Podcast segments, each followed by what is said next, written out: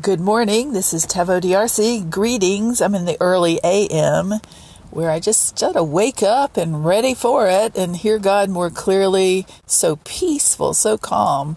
And then when I get that, uh, you know, done, I can move along to the next thing.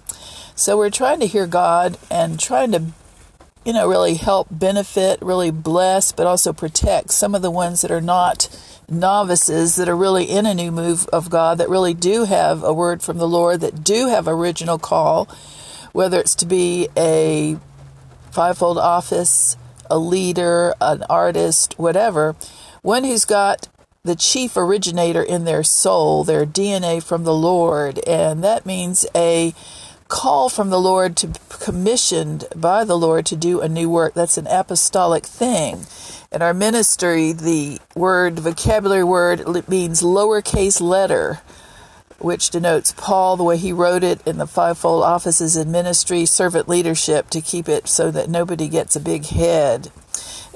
In our ministry, we're referring to maybe if you're the head doctrine originator for your move, your work that God has given you, you're like the chief apostle. And there are many can be different kinds of chief apostles, males and females, all colors. But it's just you have to know that if God gives you that specific call and tells you this is what He wants, then you've got to be responsible and accountable before the Lord for the final day. You have your personal life, your real life there, but you have the ministry call. And if you're the head one, the head visionary, married or not, the head visionary is the one that is the responsible chief apostle. Now you can get married, you can be have helpers, all that you want, but the original doctrine originators whom I speak from that point of view, this point of view, but also to help you weed out and winnow out what is wheat from chaff and all this teaching and life that we live and lead right now. So when I teach, I teach for the background of coming up with sound Christians in ministry. My father was a pastor. He was a Baptist pastor, Southern Baptist, but he wasn't the kind with the yoke of legalism. He wasn't a. Uh, he was not a flamethrower or a bigot, a prejudice, you want to name it. He was not a religious right or left. He was just himself and not an accuser. And he dwelled with my capable and lively mother, young thinking mother, in a very happy household, very smart household, and they were well thought out, well studied in the Bible, but well versed, but not in a religious. You wouldn't know they were religious; they were Christians. And then my grandmothers were scholars on both sides of the Bible, teachers. So I just sort of grew up with it in osmosis, like a sound framework for what is a real Christian in ministry, without pretension, persona trading off some other famous, you know, some famous minister's name to get ahead, bucking the system, all these things. It was just a daily, daily walk with the Lord, like Billy Graham maybe, taking up your cross and following the Lord. But no one talked about it. It just, you learned it by being around it. So I was given that grace, that big blessing. And when I went out to study, Lord said after I'd really met Jesus on my own, made him Lord, and when I was like 16 17, became a part of the Jesus movement. Then, you know, not officially, but just sort of identified with that young thinking and down to earth, casual, relaxed. I just sort of went about my way and did what I felt the Lord wanted. And I did evangelism and I did writing and I did thinking and studying because I'm a basic scholar. When I was 24, after I got married, I was sitting one day in a half Presbyterian, half charismatic church. The moves of God had started that were affecting our nation and the young people. So I was there, married, no children, and the Lord put in my heart, impressed upon me strongly, I want you to study my body. I want you to study the different kinds of Christians, what they believe, their doctrine, their look, their lifestyle, and also what they their pet peeves and their music, and that meant all colors. And sure enough, God opened that door for me right away with racial healing, repentance from the you know from the denominationalism and the racial backgrounds and things that went on in the history of our nation and our country in our life personally. And my mother, who had uh, been at one point this you know through the years my mother who had been like an aristocracy type but a Christian servant leader but still come up from the blue blood or whatever and they had slave owners and all that stuff. Um, she and I went to a meeting one of these meetings at a black pastor who was leading it uh, leading us and we all repented from that. And we we just uh, it was amazing. My mother did that. And she i had when my mother had when i was like 18 17 my mother wanted to fill me in on all our family history. And she knew it all all the names all the whatever they did. But because i knew the lord and i knew it wasn't right i didn't want to have elite, an elite type thing i wouldn't let her tell me. And i wish i knew a little bit more. All i know is that tavo dr you know tavo is my uh, last name in the family. And there is a church from the french huguenots down in Cordesville, Cordesville, uh, South Carolina, Tavo. But to me, that's just a sign of pioneering and being an apostle, planning a new work, and maybe a little bit of passion, Christian passion for the things of God, the work of the Lord. Many times my last name, which is Tavo, you know, is a given name, but it was a last name uh, my father, my grandfather on my mother's side was Augustus Tavo. They called him AT. Now they call me T in Texas, basically. So anyway, um, so when I went up as my name, I never thought of it as anything, you know, just a name. And then when I got to where I was out in the body of Christ and around with more people, people think sometimes you're Cajun. I'm not Cajun, but we're both maybe intense. I want to be, you know, if the Lord has made me intense, I'll be intense. I'm not a controller, though. I will not control people, beat people down, because I've had it done to me more than twice. And I know how bad that feels. Therefore, I take up the cause of justice, you know, so that God doesn't have to bring judgment. He doesn't want to bring judgment. I'm talking to the Christians, you know, the born again Christians. Because he doesn't want, I'm taking up the cause of passion for the things of Christ, the Messiah, who is not a racist, a bigot, a bias, a name caller, an accuser. You know, Satan, the accuser, in the Old Testament Genesis, in the form of a gender male, hate to say, and also Jesus gave back the power over the accuser in all of our lips, our lives, our self government, and how to handle under being under persecution, could be even false persecution with Phariseeism in Revelation 12. So he's not an accuser, he is just, though. Happily, I grew up with a respectful, wonderful man of God in the home, my father, who was a great husband, and he wasn't an accuser. He was just, but he wasn't an accuser. He was for right, but he wasn't for religious right.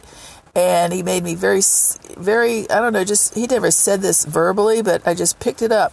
You don't go after people and name call them.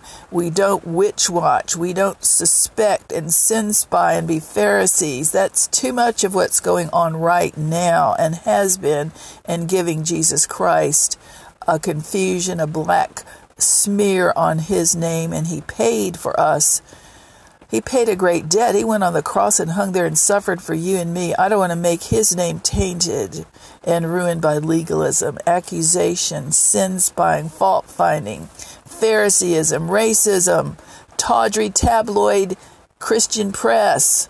I don't want to do that. I want to say let's assess, but let's not persecute any other faith. Let's assess but let's assess ourselves first. I'm not going to go out and say I'm against all the H LGBTs. I met too many nice friends, too nice ones through the years, taught with them, males and females, worked with them, got served at barista coffee shops by certain one. Man, I'm not going to put anybody down for their identity because no, everybody's confused. I could be confused, but I'm not going to do it. I'm going to say first, whether you're hetero or homo I'm looking at you as somebody God made, an individual with your own history, your choices, your experience, and also things that people did to you and put upon you. And some of you were so criticized and had things that were equal to racism against you, whether it's homosexual persecution, whether it's gender bias, whether it is racism, whether it's religious bias you're not good or that you were out of wedlock or something like that. It's just a lot of sin going, you know, hate stuff going on. That's not Christ. I believe that if we respect people, if we train people to respect everyone, equal opportunity, real respect for the office of the human made in God's image, Psalm 139, from the last president to this president to the next president, and then pray for everybody, everybody in every party. Pray for me, I pray for you. We all try to get along for the sake of society and the osmosis of what our children are picking up. They're picking it up whether you say it in your house, if you watch the news or hear the community, they're picking this up. So I think before anybody evaluates Jesus, they need to get past the Christian, the born again preacher, parent, mama, me, you.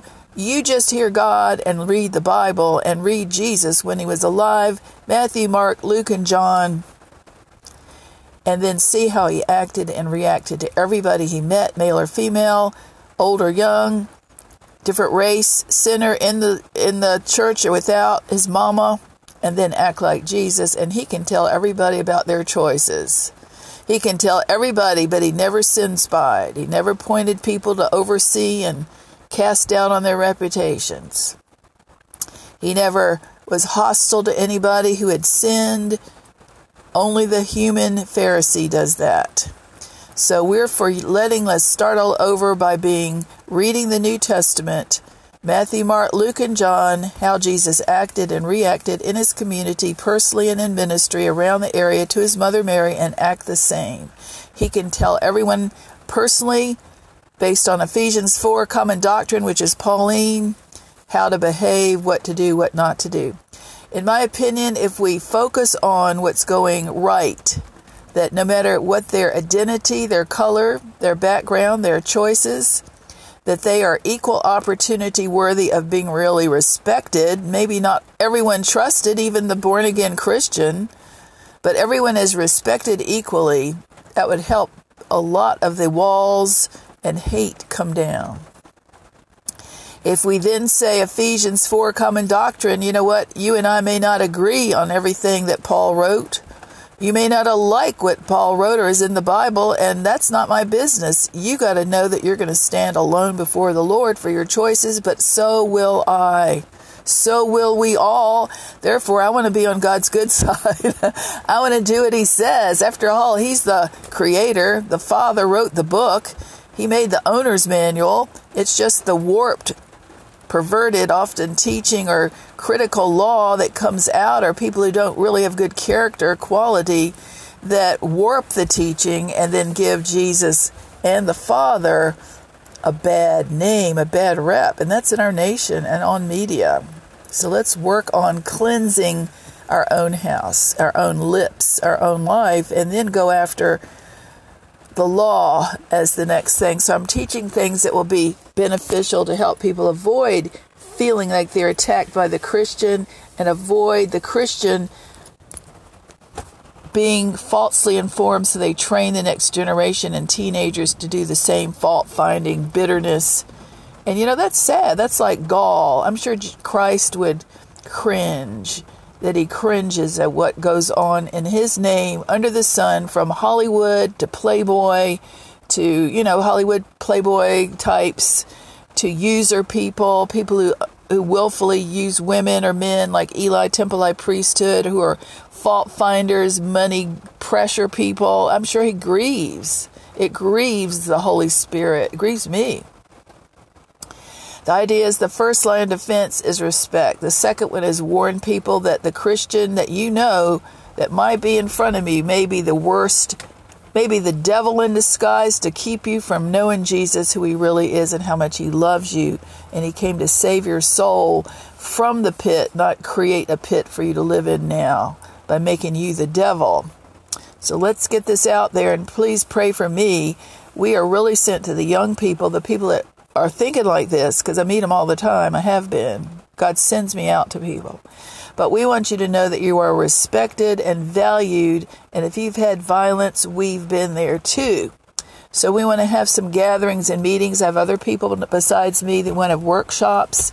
We want to do things that help people overcome and get out of that horrible pit of feeling that abuse when that, you know, even though people have been abused and they've moved on from that person who did it, the perpetrator, the villain, they can still have that left in there as a, you know, remnant to be healed. And I've been there. I used to live, for some of you, Psalm 143, it says, uh, My mind has grown dead. I feel like I'm dead because you get such violence cursing you out and you know just mistreatment and spiritual warfare it's like a demonic warfare so we want to be there and then we want to pray for you have area gatherings in dfw if you're interested you can email me at dfwleader at gmail.com the idea is nobody's we're all humans so we just got to move on and grow up but do our best to enjoy our life our stay on the earth. So if I look at Phariseeism, you know, there's favor, Jesus' favor, God's favor in your life, and there's Phariseeism. That means attack that you're accused by somebody, a religious person.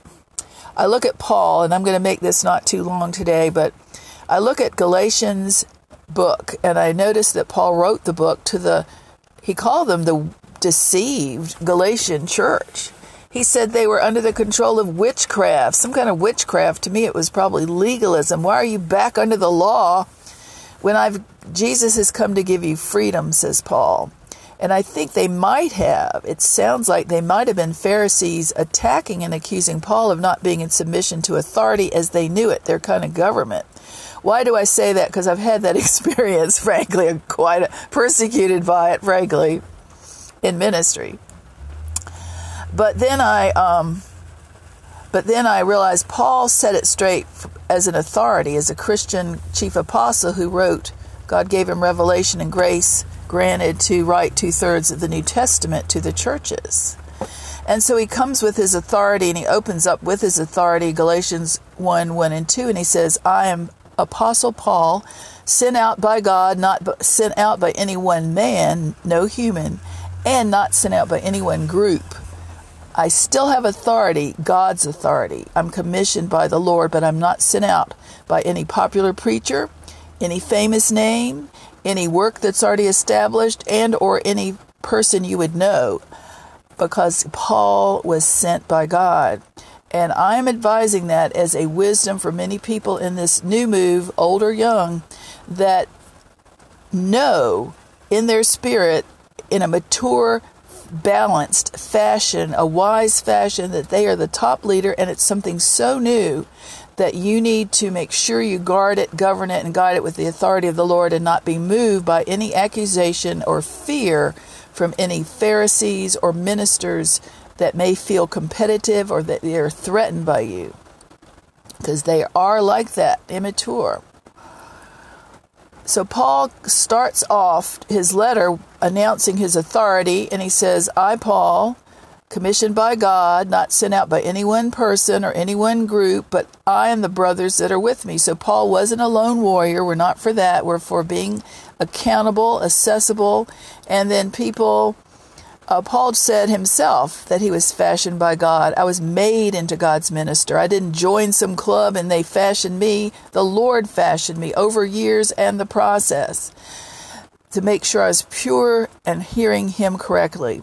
The other part is Paul said to the people that listened and followed him and his writings, he said, I'm proud of you for being noble Bereans. The Jews were picking apart his doctrine, his teaching even as a teaching on authority to see if it really lined up with the Bible in that day, which was the Torah. We're not in the old day. This is not the old, this is not a complaint. This is a teaching freedom from Phariseeism. Crazy matic within charismatic, basically. This is to help people winnow out when it's somebody accusing them because they're under the law, they're ignorant, they're clueless, they're not trained and they're critical because they're basing it on the old shepherding Western European Levitical patriarchism mostly, or Levitical patriarchism, matriarchism. That means everybody's got to be covered, everybody's got to be under somebody, and it's usually them. So we're saying that when we researched, when God took me time of research the Old and New Testament, then we found that a lot of it is just modern day yeast of the Sadducees and tradition. and it's well intentioned, it served for a purpose, but back now it is a new day, it's not the same.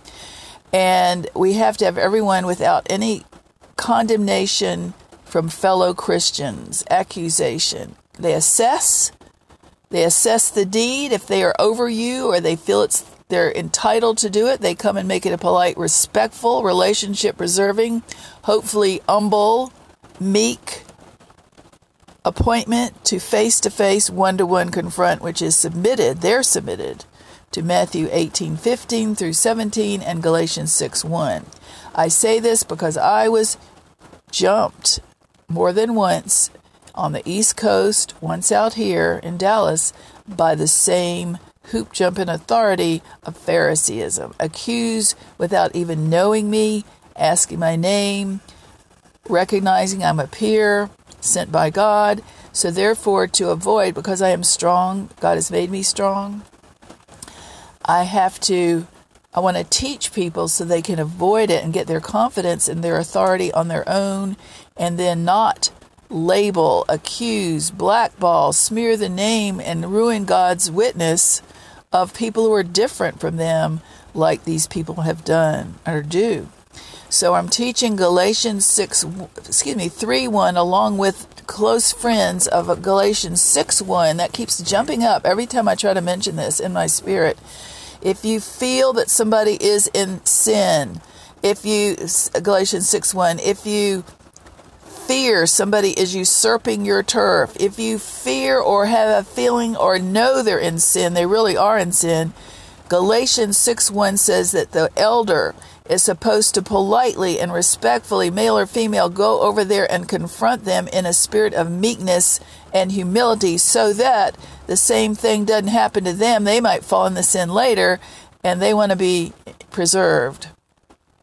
Galatians goes right in hand with Matthew 18 15, which is what is so missing along the Pharisee lines. They, they may have sticklers and fine points for being under authority, their kind of control, but they avoid completely, historically, I mean, totally, fully, completely. No one has ever confronted me. I have been jumped. I have been accused. I have my name, my reputation ruined by this. Certain places, not everybody, but just that kind because now I know that's their pattern. They avoid real relationship. That's the point in my saying it. Real relationships, community, preserving, body of Christ, movement, Ephesians 4. That's us.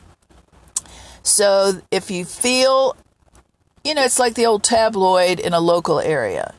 Oh, I saw, I thought I saw so and so. It's a woman and she was with a man that isn't her husband. Do they go over there and confront and say, Is that what's going on here? Is there hanky panky?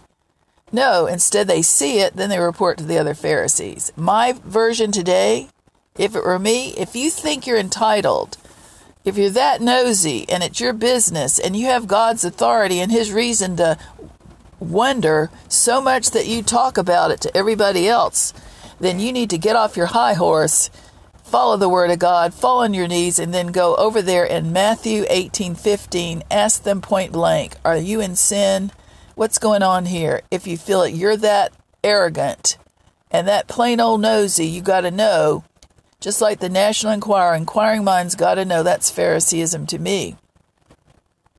So let's work on the repentance of Phariseeism, accusation. If you're that full of authority, that nosy, then you need to talk to them up front. So if you see me with anybody that displeases you, that is your choice to ignore Matthew 18 15, Galatians 6 1 in a meekness and humble spirit, and I'll do the same for you.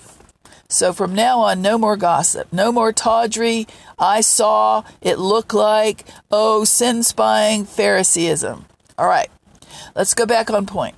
So here's Paul trying to confront and really set straight and correct the Galatian church, who he said was back under witchcraft. What is witchcraft? I mean, after I've been out with charismatics, to be, I'll be honest, you get a lot of accusation from them, and a lot of it's because they believe in witch. You know, they know the spirit realm, and I'm not minimizing demons, but then can get to a frenzy by getting it. You know, they they empower it by looking for it too much. So I thought I'll just research like a noble Berean ought to. I'm going to research Jezebel. I'm going to research the teaching on witches. What is witches? You go back to Samuel with the king, uh, King Saul, and he consulted the witches of Endor. They can be really witches. They're just humans who've gone after control and they need more power. They have low self esteem. They can't get things to work, so they'll go after more power. And they have unbelief. They're negative, so they'll go toward the wrong side. Satan, you know. But when you look at the basic run of the mill witchcraft, white witchcraft, charismatic, soulish, praying against people, all this weird, you know, distracting, fragmenting things of the Christian community, fellowshipping with the saints. You look back and it says that rebellion all right, if you want to have equal opportunity witchcraft for everybody, you better watch out for your own and my own rebellion. We're not into rebellion, but it says that rebellion it in Samuel, Old Testament, rebellion is as the sin of witchcraft and stubbornness is the same as idolatry. So if you're stubborn, you're not easily entreated, you're not James 3:17 in your relationship, you're practicing idolatry, self-control if you have to be over everybody, if you have to curse everybody out, that's you and the Lord's issue, but it's a you problem. You need to fix it with God's help. So if you look at witchcraft, I would say that a lot of Christians, born again Christians, are fooling themselves that they're not practicing witchcraft if they're not submitted to God's whole counsel. If they have no fear of the Lord, if they accuse people and not assess people, if they're in rebellion and omit selectively certain scriptures that they don't want to teach, which is Matthew 18, 15, Galatians 6, a lot of the time with Phariseeism. If they want to do their own thing and avoid certain scriptures they don't like, you know what? That's your choice. But you and God are going to settle it one day in the near future before his throne, and I'm not going to be there. I don't mean that legalist, legalistically. Ephesians 4, common doctrine. One Lord, one faith, one baptism, when God the Father of us all marks a, a real Christian. Then Paul comes in and he says, and, and Jesus said himself, there is one way to heaven. All right. There is one way you can research what Jesus said online. It says there are many, it looks like there are many ways, but there's only one way that leads to the Father. Paraphrase.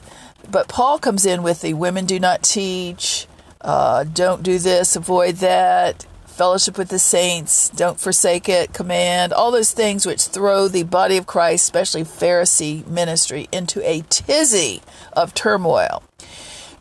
I believe that God gives us every one of Paul's commands, everything in his Bible as a truth to follow. But he also knows, let me add this, that we are human and have what is called besetting sins, weaknesses, real weaknesses, family generational weaknesses like alcoholism, things of that nature, addiction. And God knows that you may, some of you have a pure heart, want to do what's right, but you slip and fall off the wagon time after time. To me and my family, our addiction has been white sugar. It has been refined brownies. it's I read once that the refined sugar molecule, white sugar, has the same. It's only one molecule away for cocaine. And believe me, I would be really good when my mother was passing. I'd be really good and I'd be eating correctly when I lived over in my side. But when I'd go see my mother in my sister's house, where they bake brownies literally every single day, I came from that. And they're wonderful people, of course, but I would feel like my sugar demons came out and I started to look around. Where's the, all right, where can I get a brownie? I want a brownie. As soon as I, it was like an addiction. so I'm just telling you, we're human. We got to be human, not fault finding, but assessing, not accusing. So when I look to Paul, thank the Lord for grace and Paul without lasciviousness. What is lasciviousness? That means using, twisting scripture to get what you want. I think, how can you tell lasciviousness when people are preachers or ministers or Christians? It's because they put the use of scripture, they employ scripture to get what they want at the expense of another relationship because they have no fear of the Lord or real love. If you say, Well, I'm going to talk about somebody when I could have made an appointment to confront them, and they choose that, even though the Bible is saying, Here's what you do, then they don't love that person. They don't want to give in that relationship sense. They only want to preserve themselves and look good. So we got to go back some big issues here that are affecting the body. I'm really for community more than church believing. I mean, I mean church club membership. I'm for fellowshipping. I fellowship. I like fellowshipping, but I don't want to be owned or possessed. And that was the feeling I used to get that made me so uncomfortable when I got out studying the body among the Pharisees. The religious Pharisees, who really seemed to be like the ones in Matthew 28 that God rebuked openly, that Jesus rebuked. They weren't like family, they were like overseer owners. I think of slaves, to be honest. I grew up, I was born in Alabama, didn't live there. My father was in the, um, my, my relatives were there, my grandmother. And I was, my father was from Dallas, postage stamp size Dallas, Georgia. So we had a lot of deep south, but nobody was, a, a, they were Christians, they weren't biased. They were Baptists, they weren't charismatics, uh, but they were not religious. They were like loving and laughing and smart st- scholars. And they would help people, the poor, and they were always good neighbors. So I grew up with that basic down to earth type view. So when I got out with Phariseeism, accusing people under the name of the law or watching for church hoppers, a big deal to me. I really just thought it was like, I've never, Baptists don't do it. Catholics don't do it. Black people, I don't think you do it to me, it's like MYOB, mind your own business. You got enough going on without somebody on your case, a fair, local Pharisee with all his buddies or her buddies, keeping track of minding other people's business. Oh, I know that they're sinners because they don't go to church. Uh oh, they go to more than one church. I saw them at two or three. When I got I always, when I was married, and I grew up as a minister, you just have a regional sense and I would feel led to go to a meeting because God says to study as different kinds of Bible believers, you know, ministers. So I'd be seen, I'd bump into a few of these people that turned out to be a cast of characters called Pharisees. I didn't know it. Well, they would not talk. I would not talk. We'd greet from afar. I'd say hi. They'd smile. Well, then I found out I was being accused as a church hopper when no one had talked to me. And I realized, is it a sin? Is that the biggest sin I was committing of being a church hopper, a perceived, assumed, presumptive church hopper for being seen at more than two or three meetings? And I thought, what's in the doctrine? What's wrong with this doctrinal picture? And I realized that Paul had a house to house ministry. Everything was house to house, which is the same. Nobody owned anybody. Nobody was a Pharisee watching because God didn't set us up to mind everybody's business and who know who does what.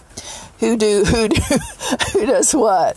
When I was growing up, I think it started my parents had a church they used to call it a church field out in the country and we my mother who was I guess, real hyper about being noticed, being watched. She wanted to live in this little country, a little town nearby, five miles away, so she would not be in the parsonage to be watched. I guess this is where it roots are. So we would I was the only child for first 8 years and so the three of us on Fridays would leave town. They taught school and had the church field. And so we would go out of this little teeny town one way, and they noticed that they had a couple of church members who were known to be busybodies who were always on the porch watching everybody go and come. So my mother had the idea let's go around the other way and leave to go out to the big city of Richmond to get away. So I would hear that a little kid in the back seat of the car would notice that people gossip, that people are watching, and that it's best not to be watched just to get out and go the other way. So to me, the notice of people minding my business, keeping track of me, my husband, whether without confronting me, taking time to show me their love and respect by asking point blank, to me it's a sign of violation. I feel violated when I'm gossiped about. I feel that gossip, tale bearing, presumptive, Phariseeism, accusation from afar, sin spying is violation. Of my God given right to be a human, but also of relationship and love in the Christian body. So that's my policy. So when we have Apostle Paul, let's go back to Galatians 1, he sets the field straight for the Pharisees. He said, Listen, y'all can call me whatever names you want. You can call me legalistically out of order, in rebellion, not submitted, spread rumors, gossip like Pharisees are known wide to do. But I'm going to tell you who I really am. I'm sent out by God. And I realize I and the brothers that are with me, there are more people than me hearing that, but you need to know officially this is a real legitimate form of government authority in the Bible. And I'm teaching this because people are not aware that God's chosen firstborn loves born again Christians. Ministers do not recognize this. Okay. I think for the sake of the day of the weirdness we're in, that we each, who's got a real mature call, each one should be this. That didn't mean you don't fellowship. That didn't mean you don't ask people to be in a you know that you're accountable to hold you accountable authority. That didn't mean you don't join something. It just means you're not owned by them. That's your protection. Paul, you know, coming from this side of things, this far in ministry, Paul might have been given that wisdom by God not to be under, officially under another ministry or another person so that he couldn't be bought. He couldn't be their slave. He couldn't have editing on his opinion that God needed him to give as a first church apostle, chief apostle, a doctrine originator, which ended up writing two thirds of the New Testament. That's my theory. Well, here I, I mean, when I was raised, I was always raised that you know what the man is the head of home, and I believe that's that the the man's the pastor, the man is this. I never, I guess, in many ways, my mom was real strong, but she was still not the pastor. She was the pastor's wife, and that was fine with me. I never wanted to do what I do. I never knew what I know now, or I didn't care. I always thought a female leader I didn't want to be a, a head pat. I didn't want to do all this stuff because I was Baptist and I didn't want to be unfeminine. But I went through things. God took me through things that were so bad, so merciless, so full of legalism, so much of accusation, including domination, that He shook the fear completely out of me and made me not care what Pharisees think or say or what I hear in the news or on TV or online.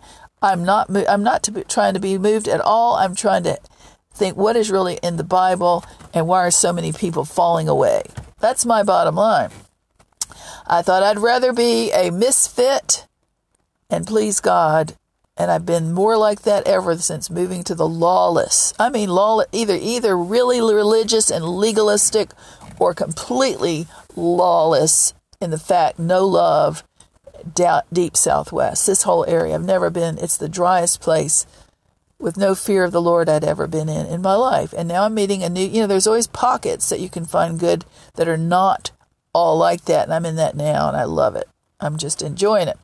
But I remember, I can always remember the long decades I spent of warfare in my mind thinking, man, I'm just a weirdo. I'm just a nut. I'm just, I don't really ever feel like I was really a nut. But I thought, man, that condemnation, accusation. So I put up on our ministry some great songs if you're under middle warfare like that, persecution from your own Christian relatives in the body in our nation. One of them is Not Guilty by Morning Star on YouTube. and I love the one that's the 10 minute long one from Dallas, Fort DFW Upper Room uh, surrounded. This is how I fight my battles. I mean, those take the strip the warfare off. It's amazing. So I believe in practice. That's why I like worship. Worship drowns out the Pharisee accusation and your persecution at home from the one that says they love you, the spouse or the dominating accuser, abuser. Very helpful. All right, so we go back. We think, why would Paul choose to say that he is not under their Levitical Old Testament form of government. He called it witchcraft. When I've examined, when Lord allowed me to study shepherding, controlling shepherding, it is using the law to have minimal relationships with women, people of dark skin, and it is used, it does accuse people for not being under them. It jumps people. That's Levitical law. I call it Levitical patriarchism.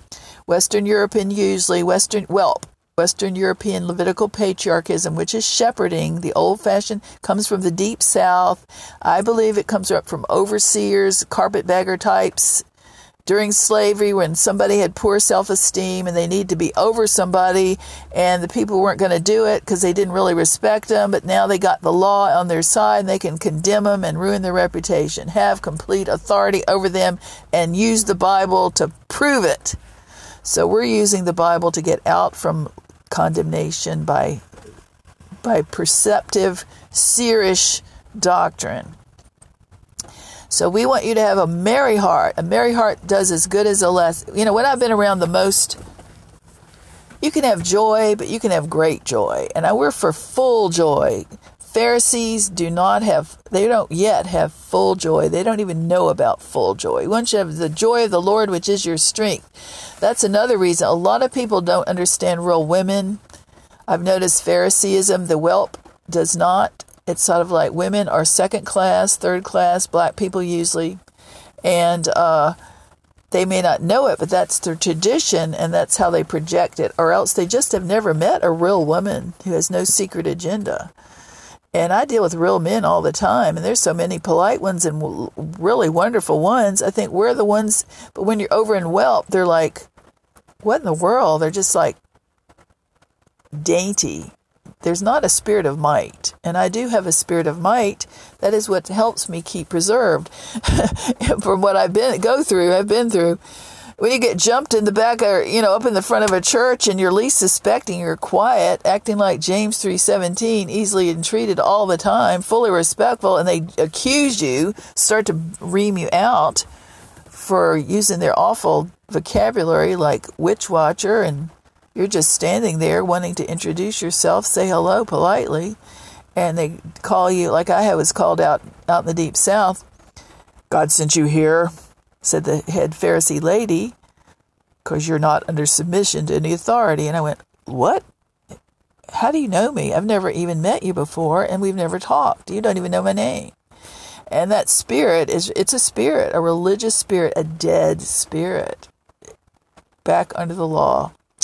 But anyway, God is so good. We want to think about new things. I heard a minute, Lord was telling me this, and then I heard this in a church. This is my opinion. Now I'm submitting it to you. We're in a, we're in a new place. That new place may be seeming raw or far off. Don't be anchored down or moved by the ba- the past. Don't get all focused too much on the future because God hasn't downloaded it yet. He needs to download what he wants everything and everyone to do at every timing. The Christians I'm talking about. However, work on right now, we're to work on whatever it is he says to do and don't put that off. And I'm doing that. One of the things the Lord had told me, and I went to a conference, I do believe in getting out with the body because I want to hear, I don't want to be an island, a law by God's, a law unto myself or a law against legalism to myself. I want to make sure I'm you know, well balanced, well versed with God's help, and I still always have to work on that. I want to. So I was at a conference, and they were talking about uh, uh, the word of the Lord said that what you do now, if you do it in the next few months, it will help you 10 years, 8 to 10 years down the line. But what if you disobey it and not do what he's told you to do repeatedly, it will also affect you 8 to 10 years. And I looked at myself and I said, God, I've had a lot of pressure, a lot of warfare, no really good home life privately. And I went, All right, Lord, I keep putting off the weight. Eating, I eat correctly, but it's been so much pressure, you fall. And so I thought, all right, I'm going to buckle down. I'm not looking to the past. I'm not looking to the future. I'll do whatever he says. But that is what I kept, I really felt to really lose the weight, get it all off, be ready. So I am every day working on it. And we ask you to do it off because you want to have health in 10 years. You want to be here in 10 years. You're needed here now, but also in 10 years for your family and the work of the Lord. But God is good, His mercy endures. We're for God's people. We're for you, even if you tend to be a Pharisee or have been a Pharisee, we forgive you. God forgives you. But we're not going to, you know, I said, I had a phrase and I got to go. If you say that you're a part of the Bible Belt, then some of you need to remove that old plastic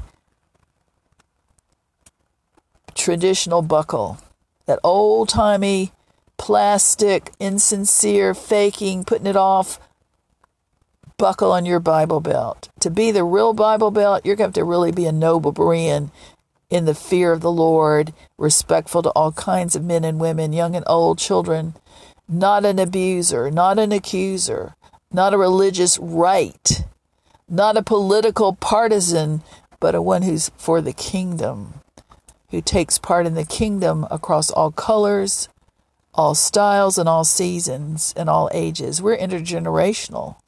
Enter in into intergen, that's us. God is good. His mercy endures. God bless you. We're thankful for you. Uh, if you want to write and get prayer, dfwleader at gmail.com. If you'd like to sow and give, we're ready to go out. God wants us to get out better equipped to get a tour bus, a vehicle where we can sleep in it and go tour and witness to the born again evangelists, to the born again people groups to make sure they're really, really ready to go, really are the are really saved. That's our market. 2020 clear vision. So please pray for us and support us by going on online fellowship.us and look on the right at the, the giving link at the top. God bless you. He loves you. This is Taveau DRC signing off for now. Bye bye.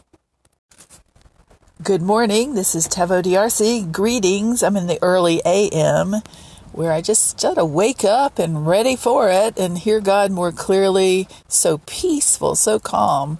And then when I get that, uh, you know, done, I can move along to the next thing.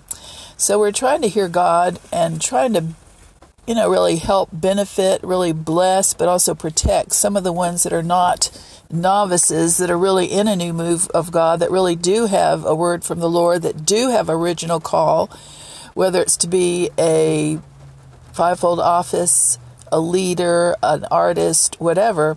One who's got the chief originator in their soul, their DNA from the Lord, and that means a call from the Lord to commissioned by the Lord to do a new work. That's an apostolic thing. In our ministry, the word, vocabulary word, means lowercase letter, which denotes Paul, the way he wrote it in the fivefold offices in ministry, servant leadership, to keep it so that nobody gets a big head. In our ministry, we're referring to maybe if you're the head doctrine originator for your move, your work, that God has given you. You're like the chief apostle. And there are many can be different kinds of chief apostles, males and females, all colors. But it's just you have to know that if God gives you that specific call and tells you this is what He wants, then you've got to be responsible and accountable before the Lord for the final day. You have your personal life, your real life there, but you have the ministry call. And if you're the head one, the head visionary, married or not, the head visionary is the one that is the responsible chief apostle. Now you can get married, you can be have helpers, all that you want, but the original doctrine originators whom I speak from that point of view, this point of view, but also to help you weed out and winnow out what is wheat from chaff and all this teaching and life that we live and lead right now. So when I teach, I teach for the background of coming up with sound Christians in ministry. My father was a pastor. He was a Baptist pastor, Southern Baptist, but he wasn't the kind with the yoke of legalism. He wasn't a uh, he was not a flamethrower or a bigot, a prejudice, you want to name it. He was not a religious right or left. He was just himself and not an accuser. And he dwelled with my capable and lively mother, young thinking mother, in a very happy household, very smart household. And they were well thought out, well studied in the Bible, but well versed, but not in a religious, you wouldn't know they were religious, they were Christians. And then my grandmothers were scholars on both sides of the Bible, teachers. So I just sort of grew up with it in osmosis, like a sound framework for what is a real Christian in ministry without pretension, persona, trading off some other famous, you know, some famous minister's name to get ahead, bucking the system, all these things. It was just a daily, daily walk with the Lord, like Billy Graham maybe, taking up your cross and following the Lord. But no one talked about it. It just, you learned it by being around it. So I was given that grace, that big blessing. And when I went out to study, Lord said after I'd really met Jesus on my own, made him Lord, and when I was like 16, to 17, became a part of the Jesus movement. Then, you know, not officially, but just sort of identified with that young thinking and down to earth, casual, relaxed. I just sort of went about my way and did what I felt the Lord wanted. And I did evangelism and I did writing and I did thinking and studying because I'm a basic scholar.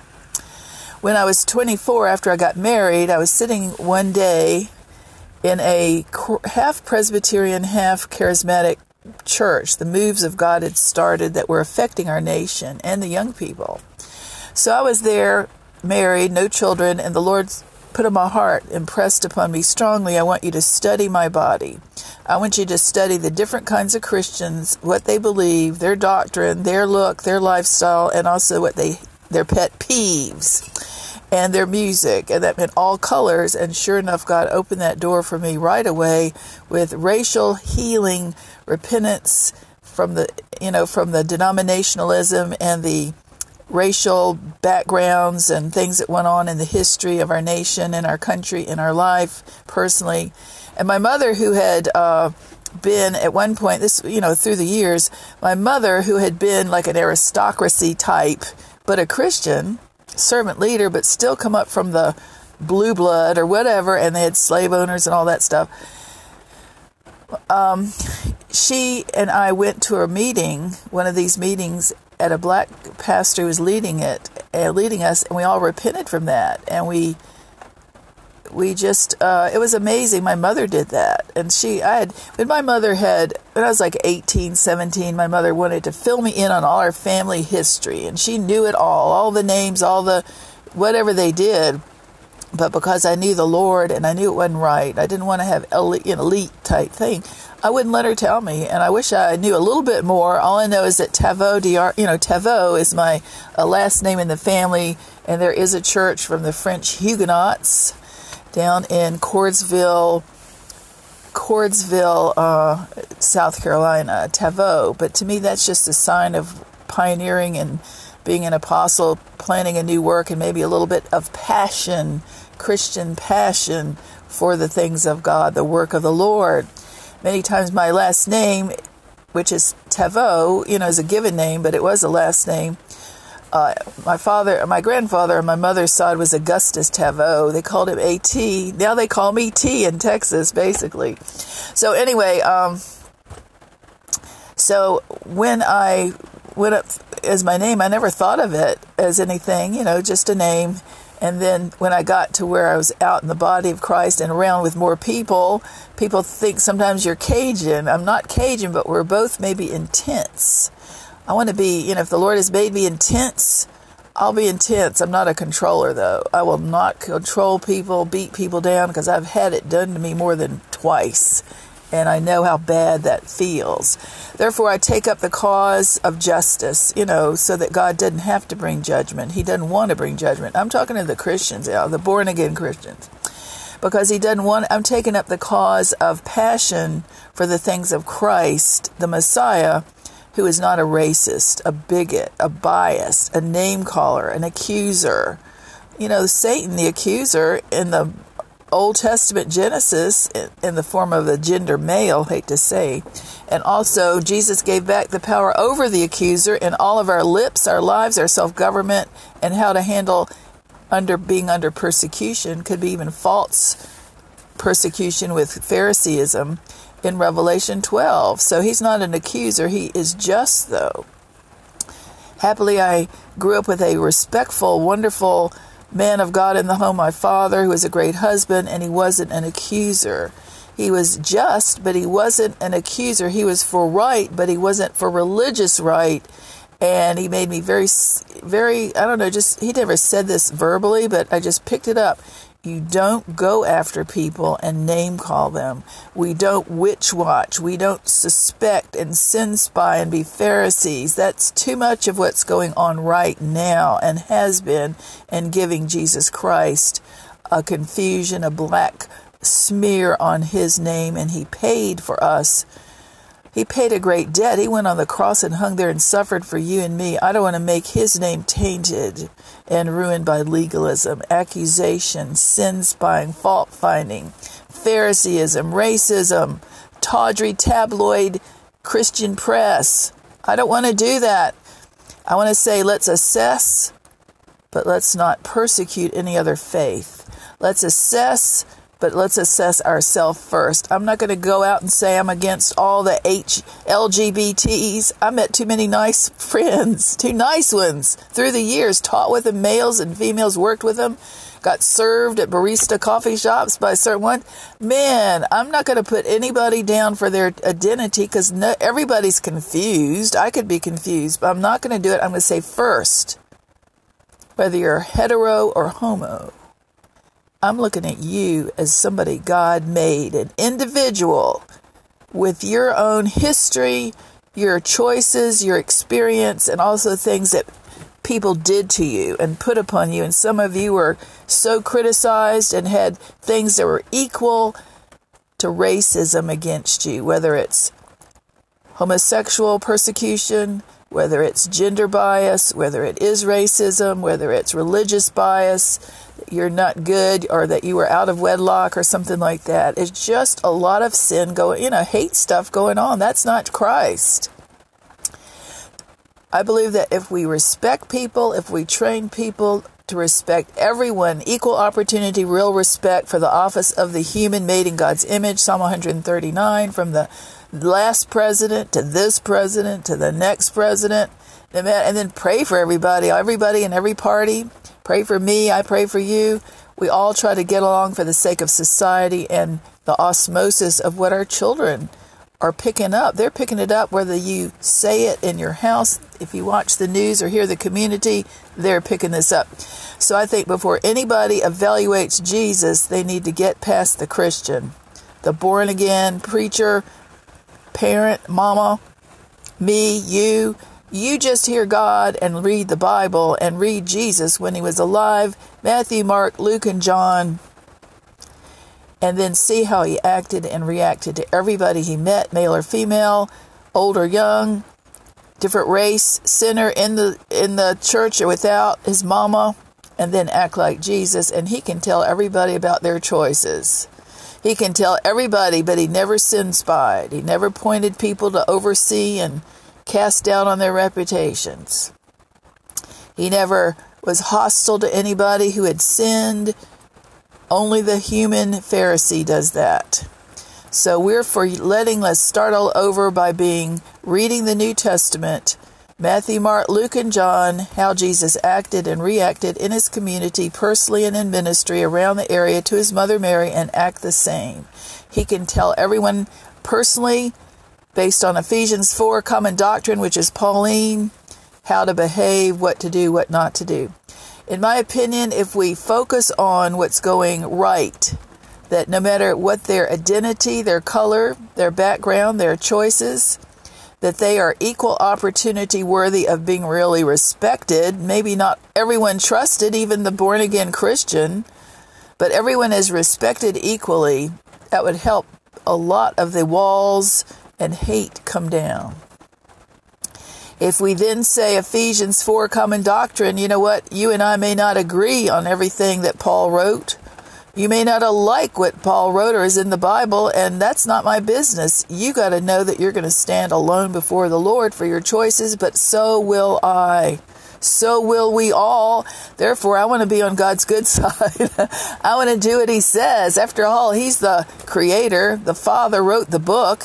He made the owner's manual. It's just the warped perverted, often teaching or critical law that comes out, or people who don't really have good character quality that warp the teaching and then give Jesus and the Father a bad name, a bad rep. And that's in our nation and on media.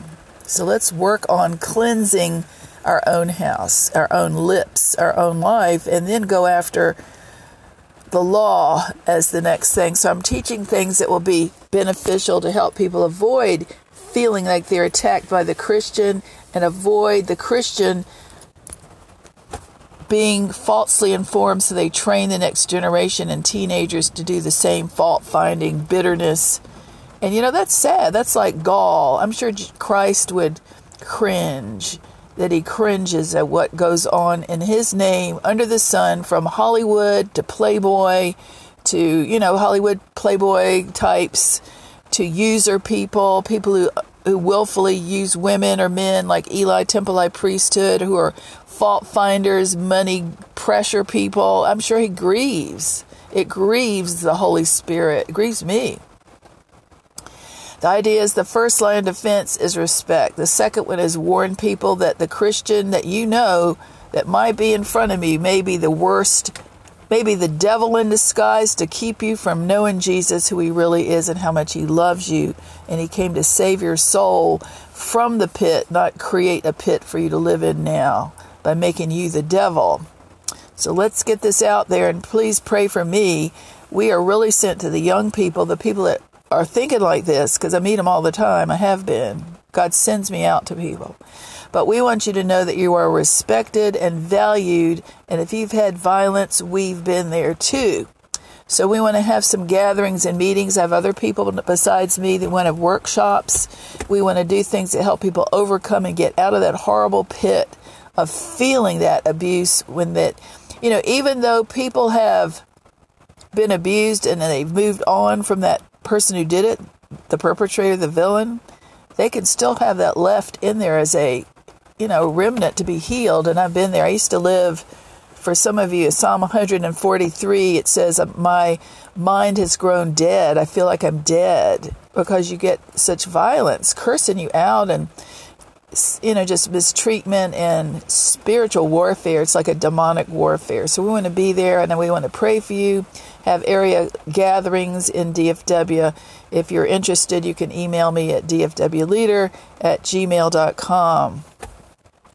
The idea is nobody's, we're all humans, so we just got to move on and grow up, but do our best to enjoy our life, our stay on the earth. So if I look at Phariseeism, you know, there's favor, Jesus' favor, God's favor in your life, and there's Phariseeism. That means attack that you're accused by somebody, a religious person. I look at Paul, and I'm going to make this not too long today, but I look at Galatians book, and I notice that Paul wrote the book to the, he called them the deceived Galatian church. He said they were under the control of witchcraft, some kind of witchcraft. To me, it was probably legalism. Why are you back under the law when I've Jesus has come to give you freedom, says Paul. And I think they might have. It sounds like they might have been Pharisees attacking and accusing Paul of not being in submission to authority as they knew it, their kind of government. Why do I say that? Because I've had that experience, frankly. I'm quite persecuted by it, frankly, in ministry. But then I, um, but then I realized Paul set it straight as an authority, as a Christian chief apostle who wrote, God gave him revelation and grace granted to write two thirds of the New Testament to the churches. And so he comes with his authority and he opens up with his authority Galatians 1 1 and 2, and he says, I am Apostle Paul, sent out by God, not sent out by any one man, no human, and not sent out by any one group I still have authority, God's authority. I'm commissioned by the Lord, but I'm not sent out by any popular preacher, any famous name, any work that's already established, and or any person you would know because Paul was sent by God. And I'm advising that as a wisdom for many people in this new move, old or young, that know in their spirit, in a mature balanced fashion, a wise fashion, that they are the top leader and it's something so new that you need to make sure you guard it, govern it, and guide it with the authority of the Lord and not be moved by any accusation or fear from any Pharisees or ministers that may feel competitive or that they are threatened by you. Because they are like that, immature. So Paul starts off his letter announcing his authority, and he says, I, Paul, commissioned by God, not sent out by any one person or any one group, but I and the brothers that are with me. So Paul wasn't a lone warrior. We're not for that. We're for being accountable, accessible, and then people uh, Paul said himself that he was fashioned by God. I was made into God's minister. I didn't join some club and they fashioned me. The Lord fashioned me over years and the process to make sure I was pure and hearing Him correctly. The other part is Paul said to the people that listened and followed him and his writings, he said, I'm proud of you for being noble Bereans. The Jews were picking apart his doctrine, his teaching, even as a teaching on authority to see if it really lined up with the Bible in that day, which was the Torah. We're not in the old day. This is not the old, this is not a complaint. This is a teaching freedom from Phariseeism. Crazy matic within charismatic, basically. This is to help people winnow out when it's somebody accusing them because they're under the law, they're ignorant, they're clueless, they're not trained and they're critical because they're basing it on the old shepherding, Western European Levitical patriarchism mostly, or Levitical patriarchism, matriarchism. That means everybody's got to be covered. Everybody's got to be under somebody, and it's usually them. So we're saying that when we researched, when God took me time of research the Old and New Testament, then we found that a lot of it is just modern day yeast of the Sadducees and tradition. And it's well intentioned, it served for a purpose, but back now it is a new day, it's not the same. And we have to have everyone without any condemnation from fellow Christians, accusation. They assess, they assess the deed if they are over you or they feel it's they're entitled to do it. They come and make it a polite, respectful, relationship preserving, hopefully humble, meek appointment to face to face, one to one confront, which is submitted, they're submitted to Matthew 18 15 through 17 and Galatians 6 1. I say this because I was jumped more than once on the East Coast, once out here in Dallas, by the same hoop jumping authority of Phariseeism, accused without even knowing me, asking my name, recognizing I'm a peer sent by God. So, therefore, to avoid, because I am strong, God has made me strong, I have to, I want to teach people so they can avoid it and get their confidence in their authority on their own and then not label, accuse, blackball, smear the name, and ruin God's witness of people who are different from them, like these people have done or do. So I'm teaching Galatians 6, excuse me, 3 1, along with close friends of Galatians 6 1. That keeps jumping up every time I try to mention this in my spirit. If you feel that somebody is in sin, if you, Galatians 6 1, if you fear somebody is usurping your turf, if you fear or have a feeling or know they're in sin, they really are in sin. Galatians 6 1 says that the elder is supposed to politely and respectfully, male or female, go over there and confront them in a spirit of meekness and humility so that the same thing doesn't happen to them. They might fall in the sin later and they want to be preserved. Galatians goes right in hand with Matthew 18 15, which is what is so missing along the Pharisee lines. They, they may have sticklers and fine points for being under authority, their kind of control, but they avoid completely, historically, I mean, totally, fully, completely. No one has ever confronted me. I have been jumped. I have been accused. I have my name, my reputation ruined by this. Certain places, not everybody, but just that kind because now I know that's their pattern. They avoid real relationship. That's the point in my saying it. Real relationships, community, preserving, body of Christ, movement, Ephesians 4. That's us. So if you feel, you know, it's like the old tabloid in a local area. Oh, I saw, I thought I saw so and so. It's a woman and she was with a man that isn't her husband. Do they go over there and confront and say, Is that what's going on here? Is there hanky panky? No, instead they see it, then they report to the other Pharisees. My version today, if it were me, if you think you're entitled, if you're that nosy and it's your business and you have God's authority and His reason to wonder so much that you talk about it to everybody else, then you need to get off your high horse, follow the word of God, fall on your knees, and then go over there in Matthew 18 15, ask them point blank, Are you in sin? What's going on here? If you feel it, you're that arrogant and that plain old nosy, you got to know, just like the National Enquirer, inquiring minds got to know that's Phariseeism to me.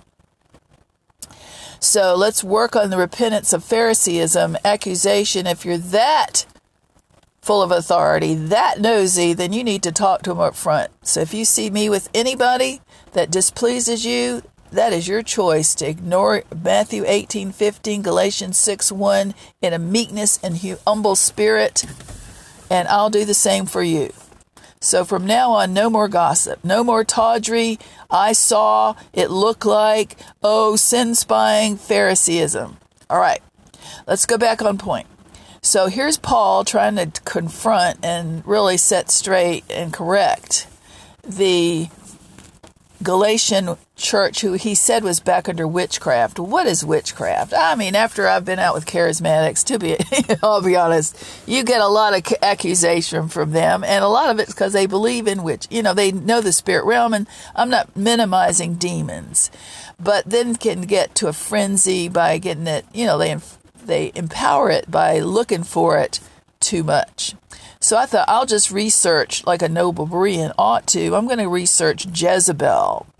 I'm going to research the teaching on witches. What is witches? You go back to Samuel with the king, uh, King Saul, and he consulted the witches of Endor. They can be really witches. They're just humans who've gone after control and they need more power. They have low self esteem. They can't get things to work, so they'll go after more power. And they have unbelief. They're negative, so they'll go toward the wrong side. Satan, you know. But when you look at the basic run of the mill witchcraft, white witchcraft, charismatic, soulish, praying against people, all this weird, you know, distracting, fragmenting things of the Christian community, fellowshipping with the saints. You look back and it says that rebellion all right, if you want to have equal opportunity witchcraft for everybody, you better watch out for your own and my own rebellion. We're not into rebellion, but it says that rebellion it in Samuel, Old Testament, rebellion is as the sin of witchcraft and stubbornness is the same as idolatry. So if you're stubborn, you're not easily entreated, you're not James 3:17 in your relationship, you're practicing idolatry, self-control if you have to be over everybody, if you have to curse everybody out, that's you and the Lord's issue, but it's a you problem. You need to fix it with God's help. So if you look at witchcraft, I would say that a lot of Christians, born again Christians, are fooling themselves that they're not practicing witchcraft if they're not submitted to God's whole counsel. If they have no fear of the Lord, if they accuse people and not assess people, if they're in rebellion and omit selectively certain scriptures that they don't want to teach, which is Matthew 18, 15, Galatians 6, a lot of the time with Phariseeism. If they want to do their own thing and avoid certain scriptures they don't like, you know what? That's your choice. But you and God are going to settle it one day in the near future before his throne, and I'm not going to be there. I don't mean that legalist, legalistically. Ephesians 4, common doctrine. One Lord, one faith, one baptism, when God the Father of us all marks a, a real Christian. Then Paul comes in and he says, and, and Jesus said himself, there is one way to heaven. All right. There is one way you can research what Jesus said online. It says there are many, it looks like there are many ways, but there's only one way that leads to the Father. Paraphrase. But Paul comes in with the women do not teach, uh, don't do this, avoid that, fellowship with the saints, don't forsake it, command, all those things which throw the body of Christ, especially Pharisee ministry, into a tizzy of turmoil. I believe that God gives us every one of Paul's commands, everything in his Bible as a truth to follow. But he also knows, let me add this, that we are human and have what is called besetting sins, weaknesses, real weaknesses, family generational weaknesses like alcoholism, things of that nature, addiction. And God knows that you may, some of you have a pure heart, want to do it right, but you slip and fall off the wagon time after time. To me and my family, our addiction has been white sugar. It has been refined brownies.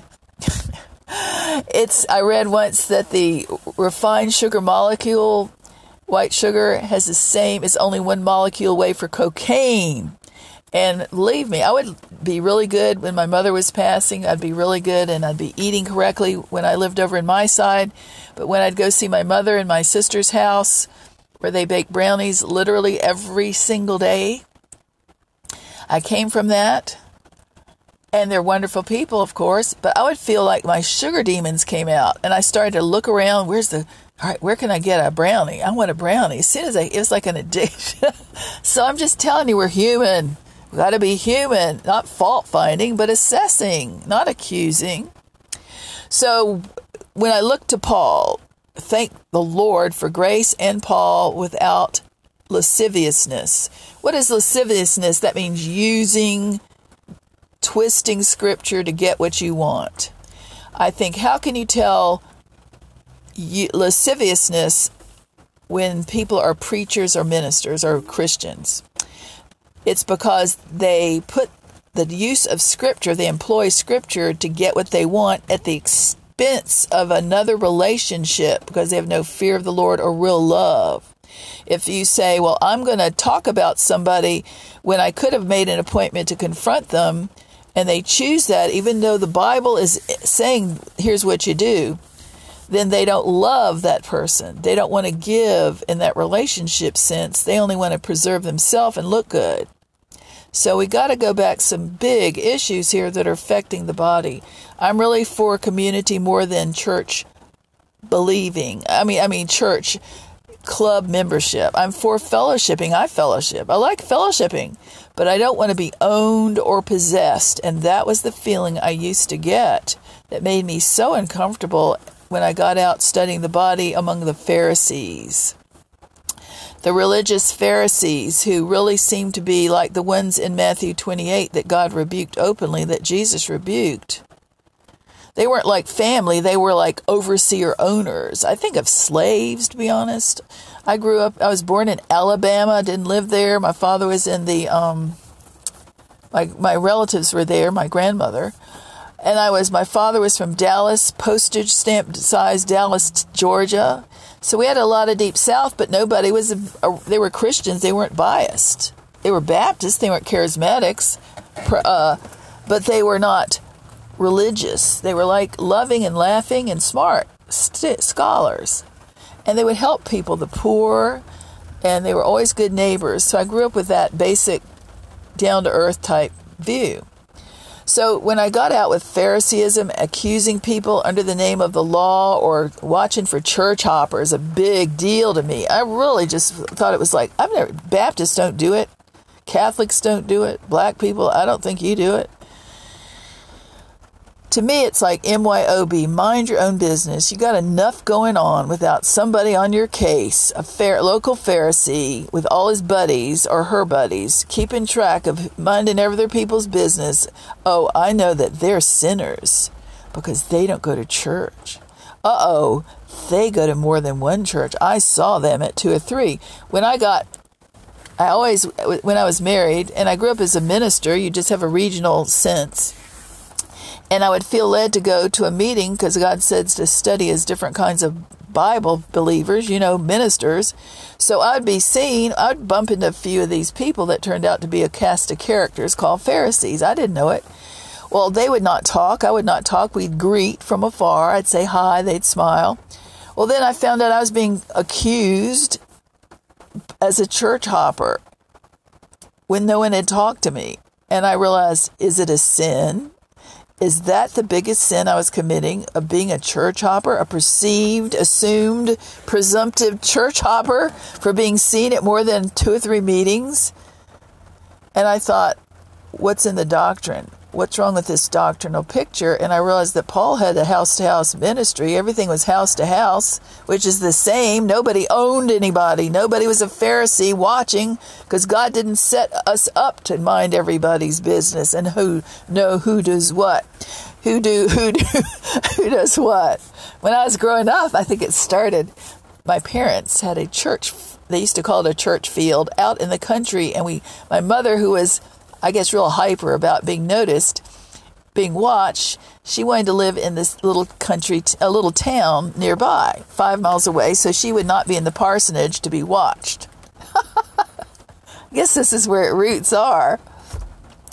So we would, I was the only child for first eight years. And so the three of us on Fridays would leave town. They taught school and had the church field. And so we would go out of this little teeny town one way, and they noticed that they had a couple of church members who were known to be busybodies who were always on the porch watching everybody go and come. So my mother had the idea let's go around the other way and leave to go out to the big city of Richmond to get away. So I would hear that. The little kid in the back seat of the car would notice that people gossip, that people are watching, and that it's best not to be watched just to get out and go the other way. So to me, the notice of people minding my business, keeping track of me, my husband, whether without confronting me, taking time to show me their love and respect by asking point blank, to me it's a sign of violation. I feel violated when I'm gossiped about. I feel that gossip, tale bearing, presumptive, Phariseeism, accusation from afar, sin spying is violation of my God given right to be a human, but also of relationship and love in the Christian body. So that's my policy. So when we have Apostle Paul, let's go back to Galatians 1, he sets the field straight for the Pharisees. He said, Listen, y'all can call me whatever names you want. You can call me legalistically out of order, in rebellion, not submitted, spread rumors, gossip like Pharisees are known wide to do. But I'm going to tell you who I really am. I'm sent out by God. And I realize I and the brothers that are with me, there are more people than me hearing that, but you need to know officially this is a real legitimate form of government authority in the Bible. And I'm teaching this because people are not aware that God's chosen firstborn loves born again Christians. Ministers do not recognize this. Okay. I think for the sake of the day of the weirdness we're in, that we each, who's got a real mature call, each one should be this. That didn't mean you don't fellowship. That didn't mean you don't ask people to be in a you know that you're accountable to hold you accountable authority. That didn't mean you don't join something. It just means you're not owned by them. That's your protection.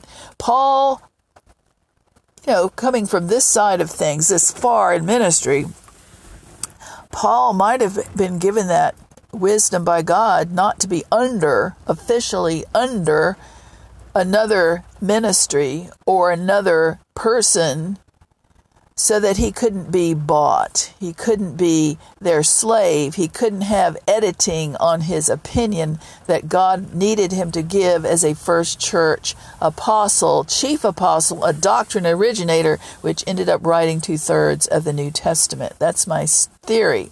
Well, here I, I mean, when I was raised, I was always raised that you know what the man is the head of home, and I believe that's that the the man's the pastor, the man is this. I never, I guess, in many ways, my mom was real strong, but she was still not the pastor. She was the pastor's wife, and that was fine with me. I never wanted to do what I do. I never knew what I know now, or I didn't care. I always thought a female leader I didn't want to be a, a head pat. I didn't want to do all this stuff because I was Baptist and I didn't want to be unfeminine.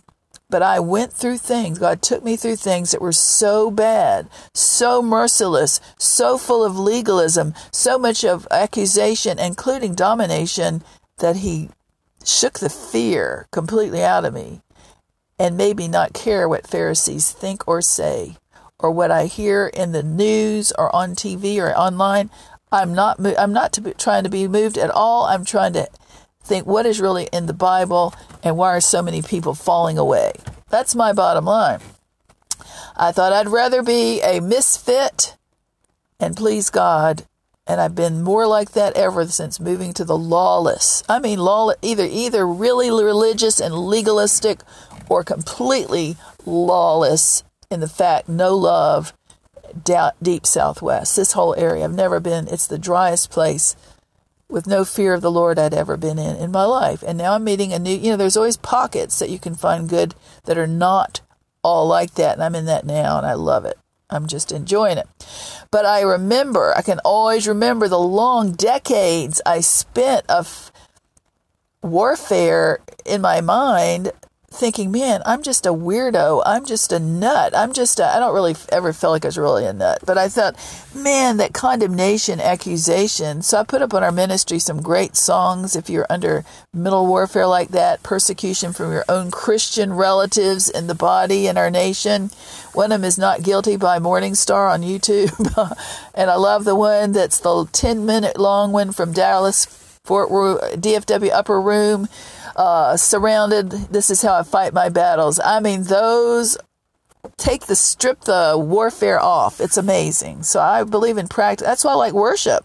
Worship drowns out the Pharisee accusation and your persecution at home from the one that says they love you, the spouse or the dominating accuser, abuser. Very helpful. All right, so we go back. We think, why would Paul choose to say that he is not under their Levitical Old Testament form of government. He called it witchcraft. When I have examined, when Lord allowed me to study shepherding, controlling shepherding, it is using the law to have minimal relationships with women, people of dark skin, and it is used, it does accuse people for not being under them. It jumps people. That's Levitical law. I call it Levitical patriarchism. Western European, usually, Western, well, Western European Levitical patriarchism, which is shepherding, the old fashioned, comes from the deep south. I believe it comes up from overseers, carpetbagger types, during slavery when somebody had poor self esteem and they need to be over somebody, and the people weren't going to do it because they didn't really respect them, but now they got the law on their side and they can condemn them and ruin their reputation, have complete authority over them, and use the Bible to prove it. So we're using the Bible to get out from condemnation by by perceptive, seerish doctrine. So we want you to have a merry heart. A merry heart does as good as a less. You know, when I've been around the most, you can have joy, but you can have great joy. And I, we're for full joy. Pharisees do not have, they don't yet have full joy. They don't even know about full joy. Once you have the joy of the Lord, which is your strength, that's another reason. A lot of people don't understand real women. I've noticed Phariseeism, the whelp does not. It's sort of like women are second class, third class, black people usually, and uh, they may not know it, but that's their tradition and that's how they project it, or else they just have never met a real woman who has no secret agenda. And I deal with real men all the time, and there's so many polite ones and really wonderful ones. I think we're the ones, but when you're over in Whelp, they're like, what in the world? They're just like dainty there's not a spirit of might. And I do have a spirit of might. That is what helps me keep preserved from what I've been go through, I've been through. When you get jumped in the back or you know up in the front of a church and you're least suspecting, you're quiet, acting like James 3:17, easily entreated all the time, fully respectful, and they accuse you, start to ream you out for using their awful vocabulary like witch watcher and you're just standing there wanting to introduce yourself, say hello politely, and they call you like I was called out out in the deep south. God sent you here, said the head Pharisee lady, because you're not under submission to any authority. And I went, What? How do you know me? I've never even met you before, and we've never talked. You don't even know my name. And that spirit is it's a spirit, a religious spirit, a dead spirit. Back under the law.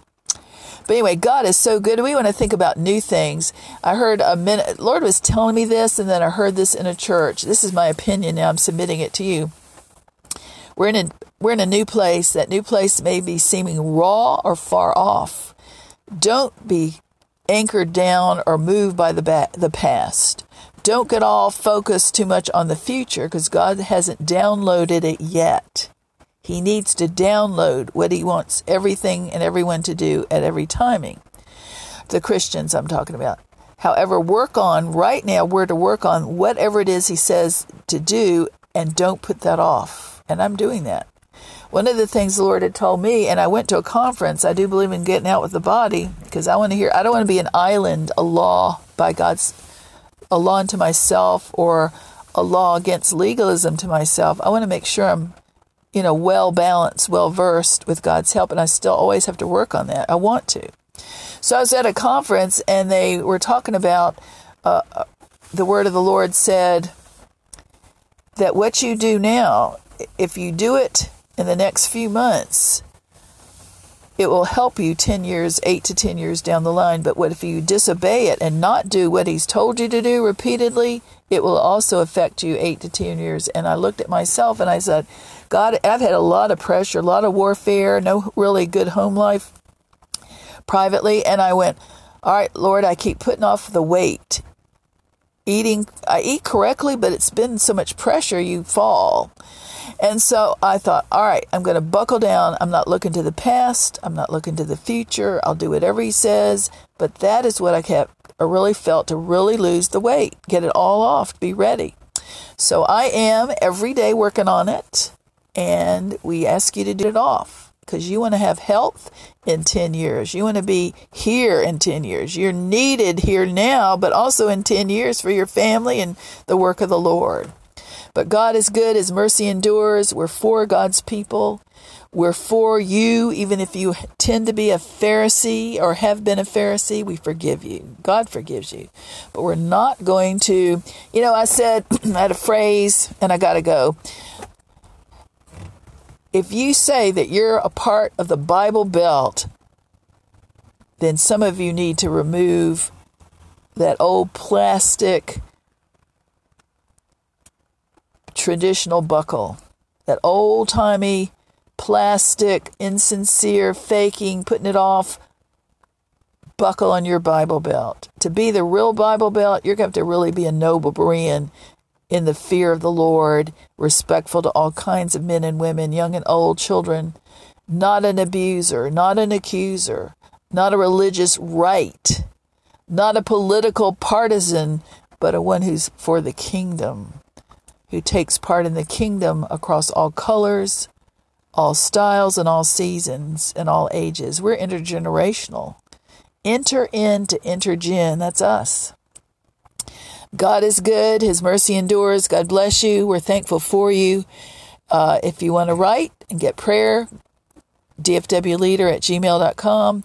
If you'd like to sow and give, we're ready to go out. God wants us to get out better equipped to get a tour bus, a vehicle where we can sleep in it and go tour and witness to the born again evangelists, to the born again people groups to make sure they're really, really ready to go, really are the are really saved. That's our market. 2020 clear vision. So please pray for us and support us by going on online fellowship.us and look on the right at the, the giving link at the top. God bless you. He loves you. This is Taveau D'Arcy signing off for now. Bye bye.